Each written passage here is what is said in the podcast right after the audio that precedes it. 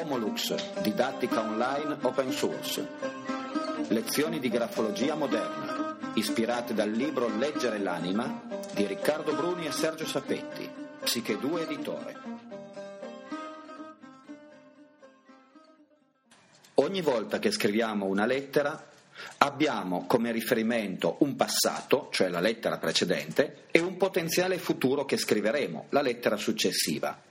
Ogni lettera, e in special modo ogni occhiello, è un io presente che ha una relazione con un io passato e con un tu, cioè colui che viene dopo la lettera successiva. La distanza tra una lettera e l'altra, detta interlettera, rappresenta la distanza mentale e anche fisica che noi ci teniamo a mantenere dagli altri. Quindi ognuno di noi ha un certo confine nel quale non vuole che altre persone in, entrino e vengano ad inficiare il suo potere personale. Questa è la distanza interlettera, più o meno pari ad un occhiello. La distanza invece che è presente tra una parola e l'altra, cioè tra un periodo scritto ed un altro, che più o meno in genere è di tre occhielli, è detta tra parole.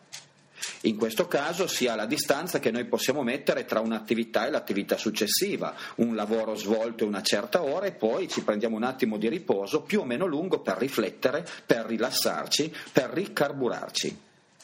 Chi le tiene molto strette queste distanze, cioè meno di tre occhielli, è una persona che tende ad avere troppa fretta e sbrigatività nell'andare verso il nuovo tipo di attività. Chi la tiene molto larga perde a volte eccessivamente tempo nella riflessione.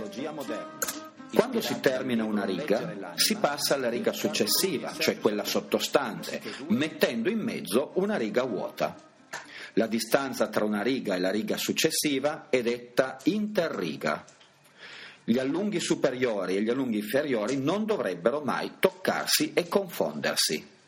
Lo spazio vuoto presente tra una riga e la riga successiva è in pratica lo spazio che mettiamo tra la fine di un ciclo di attività, ad esempio una giornata, e l'inizio del nuovo ciclo di attività che inizierà di nuovo sulla sinistra del foglio, nel margine sinistro del foglio, che si può intendere come la giornata di lavoro o di vita successiva. Nel nostro immaginario, tra un'attività lavorativa o di vita quotidiana e un'altra, in mezzo ci sta il sonno, la notte, il riposo. Quindi la distanza dell'interriga indica anche il nostro rapporto con questi momenti in cui ci dedichiamo al profondo inconscio, torniamo nella nostra intimità personale e ci ricarichiamo per la nuova attività quotidiana successiva, sia essa il pomeriggio o il giorno dopo. Homolux, didattica online open source. Lezioni di grafologia moderna, ispirate dal libro Leggere l'anima di Riccardo Bruni e Sergio Sapetti, Psiche 2 editore.